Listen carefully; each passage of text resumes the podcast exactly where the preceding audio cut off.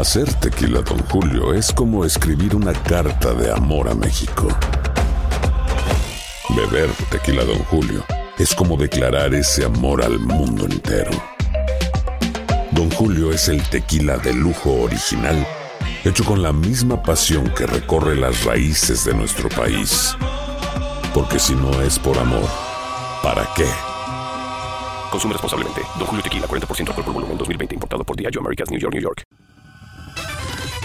El podcast de Primer Impacto comienza ahora. Infórmate de los principales hechos que son noticia en el podcast de Primer Impacto.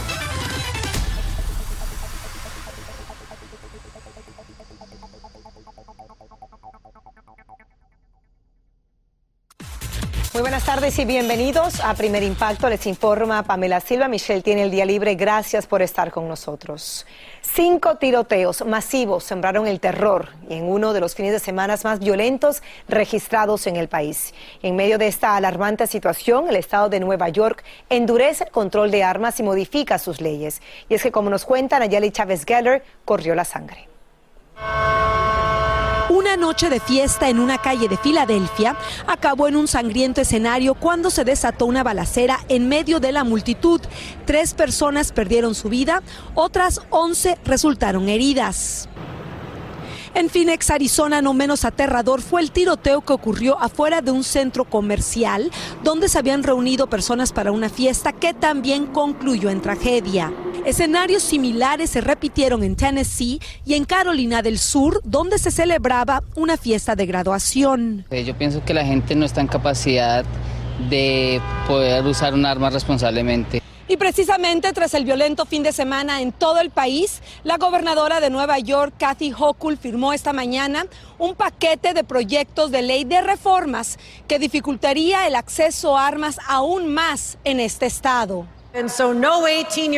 Entre las medidas más significativas a la reforma de armas están la prohibición de que una persona menor de 21 años de edad pueda comprar un rifle semiautomático. Se necesita permiso para comprar un chaleco antibalas. La amenaza de realizar un tiroteo será considerado un crimen mayor. Y también se ha creado una unidad especial para monitorear las redes sociales. Este residente está de acuerdo con el endurecimiento de las leyes. ¿Para qué tú quieres comprar 100 balas? No, no, no, no 100. Esta gente está comprando hasta, hasta, hasta mil balas. ¿Para qué? Cabe mencionar que los cambios a las leyes de armas ocurre tres semanas después de la masacre en Búfalo y luego ocurrió la tragedia en Ubalde, dejando en claro que nadie pareciera estar seguro en ningún lugar de los Estados Unidos. En Nueva York, Nayeli Chávez Geller, primer impacto. Gracias, Nayeli. Y siguen saliendo a la luz estremecedores detalles de la masacre en la escuela primaria de Robin Ubaldi en Texas. Los certificados de difunción de 19 niños y dos maestras confirman que murieron a causa de los disparos y que la mayoría de las víctimas recibió varios impactos de bala. El colegio está custodiado y las ventanas fueron clausuradas con tablas de madera y la comunidad continúa llevando flores esperando respuestas sobre la cuestionada actuación del jefe de policía y sus agentes. Identifican a las víctimas fatales del sicario mexicano que protagonizó una sangrienta fuga en Texas. Como informamos, el fugitivo cumplía cadena perpetua por asesinato y tras escapar del vehículo de la prisión que lo transportaba a una cita médica, mató a cinco personas en un rancho. Finalmente, fue abatido por la policía que reveló que las víctimas eran un abuelo y sus cuatro nietos de entre 11 y 18 años de edad, a quienes asesinó a sangre fría para sus armas y un camión. Cambiamos de información. Salió a la luz el perturbador video del momento en que un hombre fue raptado en México y desde hace casi dos meses no se sabe nada de él. Como nos cuenta Jorge Fregoso, la identificación y el teléfono celular fueron hallados en diferentes partes de Tijuana y su familia pide ayuda para rescatarlo de las garras del secuestro. Es el momento en el que Oscar Gómez Islas es secuestrado. Las imágenes lo muestran forcejeando infructuosamente para que no lo subieran a esta camioneta blanca que se aleja a toda velocidad. Es un dolor horrible ver, imaginar lo que él pudo haber sentido ese día, imaginar todo lo que pasó por su mente. Las imágenes circulan por las redes sociales, impactan a la familia que no sabe de él hace 50 días. Lo han buscado desesperadamente por toda la ciudad, incluso en la morgue. Tengo que encontrar, sea como sea, vivo o muerto, yo solo quiero dar con él. Y si no es con vida, pues para darle una sepultura como él se merece.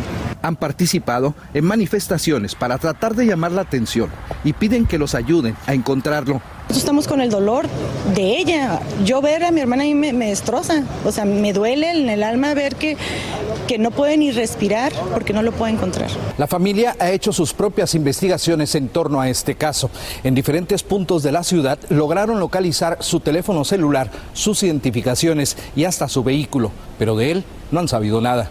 Oscar trabajaba como empleado de seguridad de una cadena de casinos y sus compañeros de trabajo fueron los últimos en verlo. Tristeza, ¿no? Digo, consternación y aparte de eso, pues, pues eh, extrañeza porque dice uno, bueno, pues, ¿por qué, no? No? Realmente es inexplicable. Las autoridades dicen que están investigando. Sin embargo, su familia asegura que no hacen lo suficiente. Están desesperados, temiendo lo peor. En Tijuana, México, Jorge Fregoso, primer impacto. Ojalá den con su paradera. Muchas gracias, Jorge. El desgarrador llanto de una bebé la salvó de morir tras ser lanzada desde un puente en Colombia. Unos residentes del área escucharon los lamentos de la niña de solo nueve días de nacida y le avisaron de inmediato a las autoridades. La menor fue rescatada y llevada a un hospital y le asignaron una madre sustituta, mientras que su progenitora enfrentará un proceso legal. En un caso que hemos seguido muy de cerca, se declara culpable de abuso sexual Nazón Joaquín García ante un tribunal de California. El líder de la iglesia La Luz del Mundo tendrá que responder por tres de los 19 cargos que enfrentaba tras llegar a un acuerdo con las autoridades. Se espera que el autoproclamado apóstol de Jesucristo sea sentenciado en esta semana. Estaremos pendientes. Una multitudinaria caravana salió esta misma mañana desde Tapachula hacia Estados Unidos y como nos cuenta desde México Iván Macías, los migrantes lograron avanzar desafiando toda adversidad ante decenas de agentes de migración y policías que no impidieron la caminata rumbo a la frontera. Esta vez los agentes de inmigración y policías antimotines no enfrentaron a los miles de inmigrantes que salieron en la llamada madre de todas las caravanas, porque se cree que avanzan unos 15 mil indocumentados desde Ciudad Hidalgo hasta la frontera con Estados Unidos. Caminan sorprendidos porque les están permitiendo el paso sin impedimentos y los niños migrantes no somos moneda de cambio de nadie. Ni el torrencial aguacero que azotó esta mañana pudo frenar el ímpetu de los inmigrantes, quienes caminaron como pudieron. Para ellos no hay tiempo que esperar para buscar una vida mejor. Siempre y cuando sea el objetivo que queremos lograr, que es que nos den la visa humanitaria, no importa. De nada me sirve quedarme sentada. Rosa Ángela consiguió ese carrito del supermercado donde lleva a cuatro niños y sus pocas pertenencias. Está decidida a continuar como sea. No es nada. Puede tronar, La Comisión de Derechos Humanos de México pidió que se garantice la seguridad de la multitudinaria marcha, que avanzará lentamente y hasta el momento sin ayuda de autobuses, porque la mayoría viene huyendo de las presiones en Venezuela. No se puede vivir en ese país. La corrupción, el maltrato hacia, el, hacia las personas. A su llegada a Tapachula descansaron de su primera caminata, buscaron refugio y esperan tomar fuerza, pues apenas es el inicio de una inmensa travesía que podría tomar semanas en llegar a su destino. Esta fila de inmigrantes en espera de su visa humanitaria podría incrementarse rápidamente si los inmigrantes que iniciaron hoy su camino llegan en las próximas semanas a pedir ayuda de las autoridades. En Ciudad de México, Iván Macías, primer impacto. Hacer tequila, don Julio, es como escribir una carta de amor a México. Beber tequila, don Julio, es como declarar ese amor al mundo entero. Don Julio es el tequila de lujo original, hecho con la misma pasión que recorre las raíces de nuestro país. Porque si no es por amor, ¿para qué? Consume responsablemente. Don Julio Tequila, 40% alcohol por volumen, 2020. Importado por Diageo Americas, New York, New York. Boost Mobile tiene una gran oferta para que aproveches tu reembolso de impuestos al máximo y te mantengas conectado. Al cambiarte a Boost, recibe un 50% de descuento en tu primer mes de datos ilimitados. O, con un plan ilimitado de 40 dólares, llévate un Samsung Galaxy A15 5G por $39.99. Obtén los mejores teléfonos en las redes 5G más grandes del país. Con Boost Mobile, cambiarse es fácil. Solo visita boostmobile.com. Boost Mobile, sin miedo al éxito. Para clientes nuevos y solamente en línea, requiere AroPay. 50% de descuento en el primer mes requiere un plan de 25 dólares al mes. Aplican otras restricciones. Visita boostmobile.com para detalles. Lucero junto a José Ron protagonizan El Gallo de Oro. Gran estreno miércoles 8 de mayo a las 9 por Univisión. Y de las mejores. Escucha los reportajes más relevantes del día en el podcast de Primer Impacto.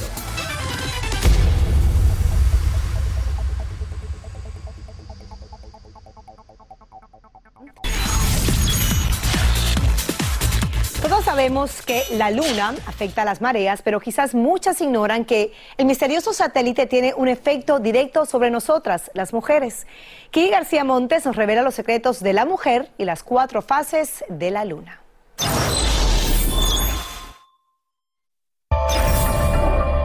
Crece, alcanza su plenitud, decrece y desaparece. Es la luna, el vínculo directo del universo con la mujer. La mujer es el único mamífero en- sobre la Tierra que tiene un ciclo reproductivo de 28 días. Ese ciclo coincide perfectamente con las fases de la luna. Y según esta experta, si sabemos sincronizarnos con cada conjunción, podemos potenciar sus dones y energías. La luna, como te digo, afecta las aguas y las aguas son las emociones. Entonces, por eso es que nuestras emociones son afectadas por los cambios de esa energía. Cada siete días ves como la luna va cambiando, nosotras también vamos cambiando. El primer ciclo, la luna nueva, la luna oscura de la mujer sabia o bruja. Esa luna oscura es usualmente cuando empieza el ciclo de cualquier mujer. Y es la fase, la fase de introspección cuando tenemos menos energía. Es fase de planificación y comunicación con los guías. Dale tres toques, muy bien, y escoge una carta para que te guíe el día de hoy. Y recomiendo una matista e incienso de mirra para energizar el campo vibracional. De los 7 a los 14 días llega el cuarto creciente, la luna de la doncella. Viene el renacer, viene el, todas estas ganas de hacerlo todo. El bajón de ella tiene que ver con el miedo a no saber, con el miedo a atreverse. Esto se combate con un baño de sanación y autoestima a base de limones, lavanda, rosas y bicarbonato y limpiezas con incienso de rosas. De los 14 a los 21 días, la fase de la madre llega con la luna llena, la etapa de la manifestación. Pueden crear proyectos, negocios. eh, es el momento de crear, es el momento en que puedes crear y cuidar y sostenerlo al mismo tiempo. Esa semana el incienso será de salvia, la ofrenda laurel, clavos de olor, tomillo, canela y miel y a la luz de la vela verde se intenciona. Y del día 21 al 28, el cuarto menguante, la luna de la hechicera completa el ciclo. Energéticamente es variante. eh, va a subir y bajar. Van a haber días con más energía y hay días con menos energía. Esta fluctuación lunar se balancea con infusiones de menta y lavanda, con incienso de palo santo y sobre todo movimiento. Que bailes, que cantes, que medites caminando, que medites en movimiento. Claudia le puso hoy el rostro a la luna madre, pero dice siente cada mes todas las fases. Hago una bitácora de, de todos, cómo me voy sintiendo. Y, y efectivamente por eso creo muchísimo y por eso estoy en muy conexión con la luna. Diana fue el rostro de la fase de la hechicera, la fase que más vibró en ella. Es una etapa en la que yo me voy a permitir eh, estar bien o estar mal, en la que me puedo permitir ser imperfecta. Esta energía va a afectar sí o sí, seas niña, seas adulta. La energía te va a afectar. Absolutamente. Y son las fases que ya nosotras tenemos. Entonces, en verdad, nosotras como mujeres ya nacimos con un reloj que nos va a ayudar a mover nuestros proyectos, a mover nuestras creaciones. Otro detalle muy importante, según esta experta, es importante desterrar el significado negativo de esa palabra lunática y abrazar los dones de versatilidad que nos da la energía de la luna. Continúa escuchando la información más sorprendente en el podcast de Primer Impacto.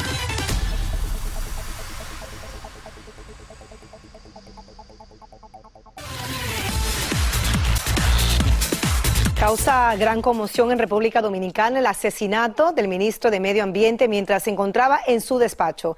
El pistolero es un supuesto amigo del funcionario. Indira Navarro está en el lugar de los hechos con los detalles de un insólito crimen que fue perpetrado a tiro limpio. ¿No es así, Indira? Adelante. ¿Qué tal? Así es, todo el Ministerio de Medio Ambiente, como pueden ver, permanecen custodiado por militares después del sangriento incidente que sorprendió al país.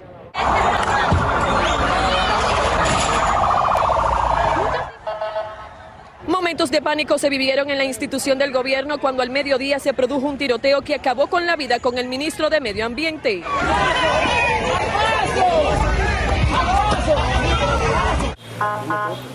Orlando Jorge Mera habría muerto de varios disparos en la cara y su pecho en un confuso incidente dentro de su despacho. La presidencia de la República confirmó mediante un comunicado que el autor del crimen es Miguel Cruz, un amigo de confianza del funcionario quien se entregó a las autoridades después de darse a la fuga en medio de la situación. ¡Mataste un hombre bueno, asesino! Orlando Jorge Mera era un reconocido líder político del partido de gobierno, hijo del expresidente Salvador Jorge Blanco. Casi cuatro horas después de que fuera asesinado, su cuerpo fue trasladado por los médicos forenses. La causa del crimen ahora es la mayor incógnita que las autoridades tratan de descifrar con el proceso de interrogatorio al principal sospechoso de este crimen. Eso es todo por el momento. Ahora retorno con ustedes desde Santo Domingo, República Dominicana, a los estudios. Yo soy Pamela Silva y estás escuchando el podcast de Primer Impacto.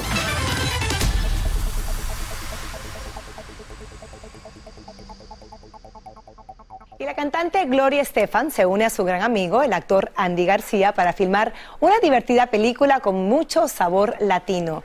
Daniela Canosa los entrevistó y nos cuenta de qué se trata. Andy García y Gloria Estefan están en Los Ángeles promocionando Father of the Bride.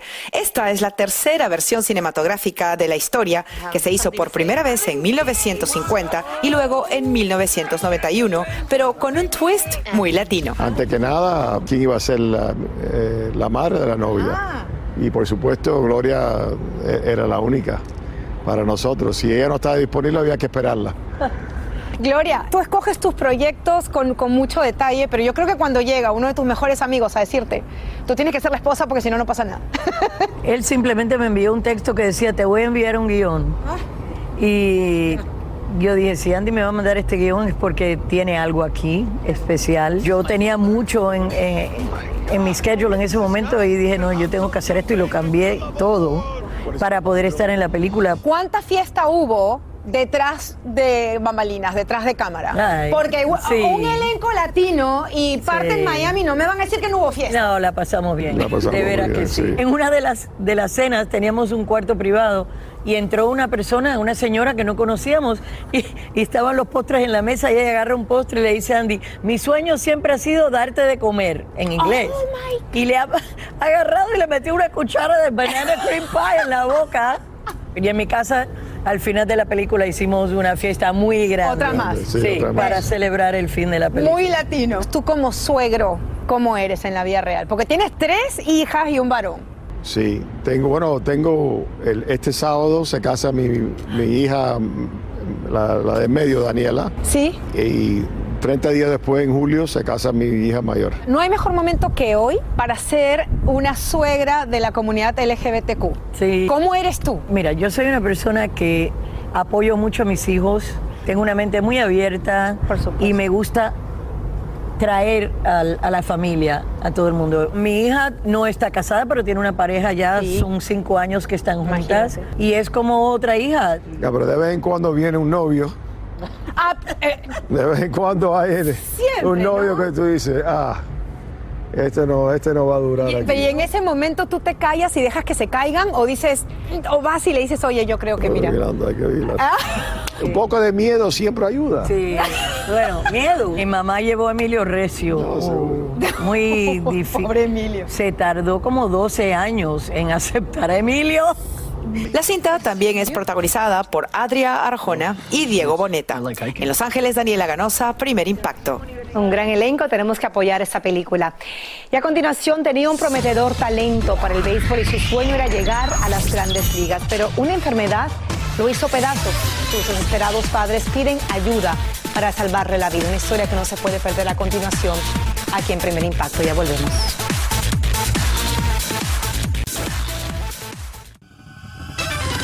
Yo soy Michelle Galván y estás escuchando el podcast de Primer Impacto.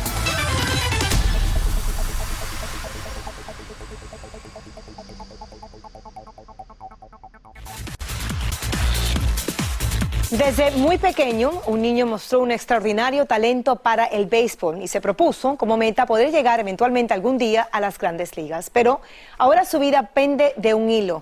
Regresamos a República Dominicana con Indina Navarro y los detalles de un sueño truncado. La velocidad de los lanzamientos y el talento natural de Sebastián Lagares eran la prueba del gran futuro que el muchacho tenía en el béisbol.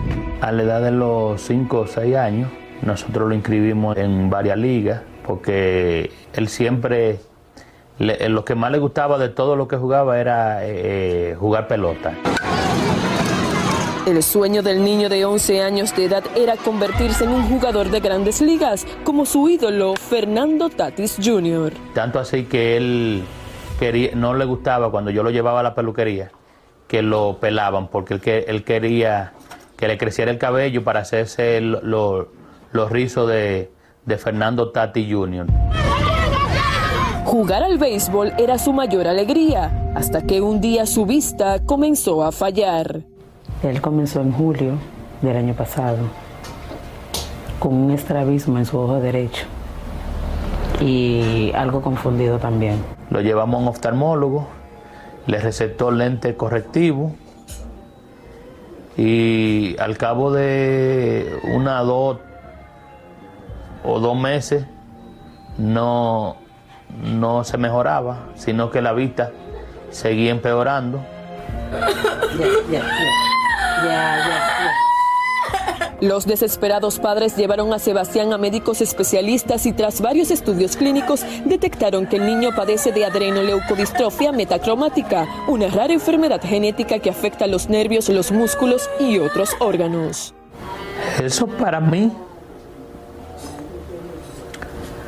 ha sido el, dol- el dolor más grande que yo he podido experimentar en, en la vida. Nunca supe que algo así podría pasarnos a nosotros. En tan solo 10 meses el pequeño ya no puede ver, ni escuchar, ni hablar y tampoco caminar. La enfermedad avanzó sin compasión y ahora tiene dificultad hasta para comer. Muy difícil. Verlo ahí acostado, donde era un niño que se desarrollaba totalmente normal. Yo todavía no lo puedo aceptar. La enfermedad ha transformado la sonrisa de Sebastián en un rictus doloroso donde las lágrimas corren a menudo por sus mejillas. Yo sé cuando los llantos son por hambre, cuando es por un dolor o porque algo le inquieta. Ahora solo el cálido contacto de su madre parece calmarlo. Y él se pone a llorar.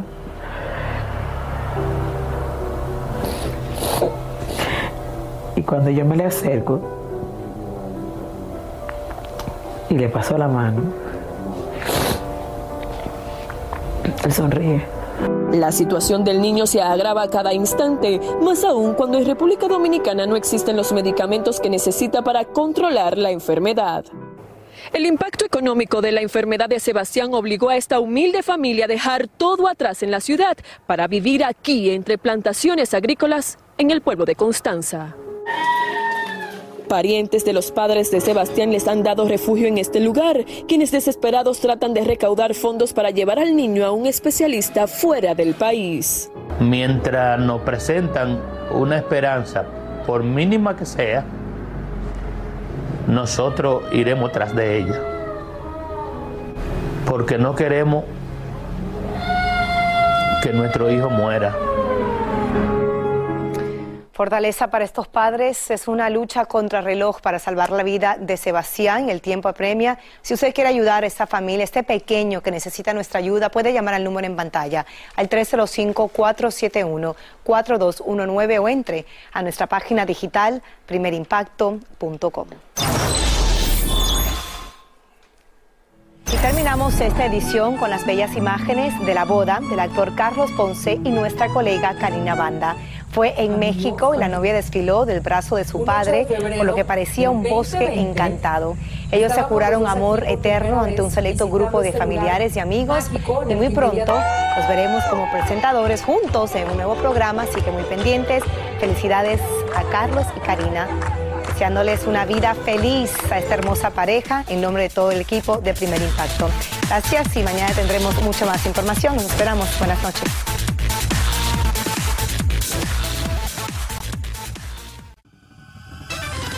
Así termina el episodio de hoy del podcast de Primer Impacto. Encuentra episodios nuevos de lunes a viernes, primero en la aplicación de Euforia y en todas las plataformas de podcast. Como siempre, gracias por escucharnos.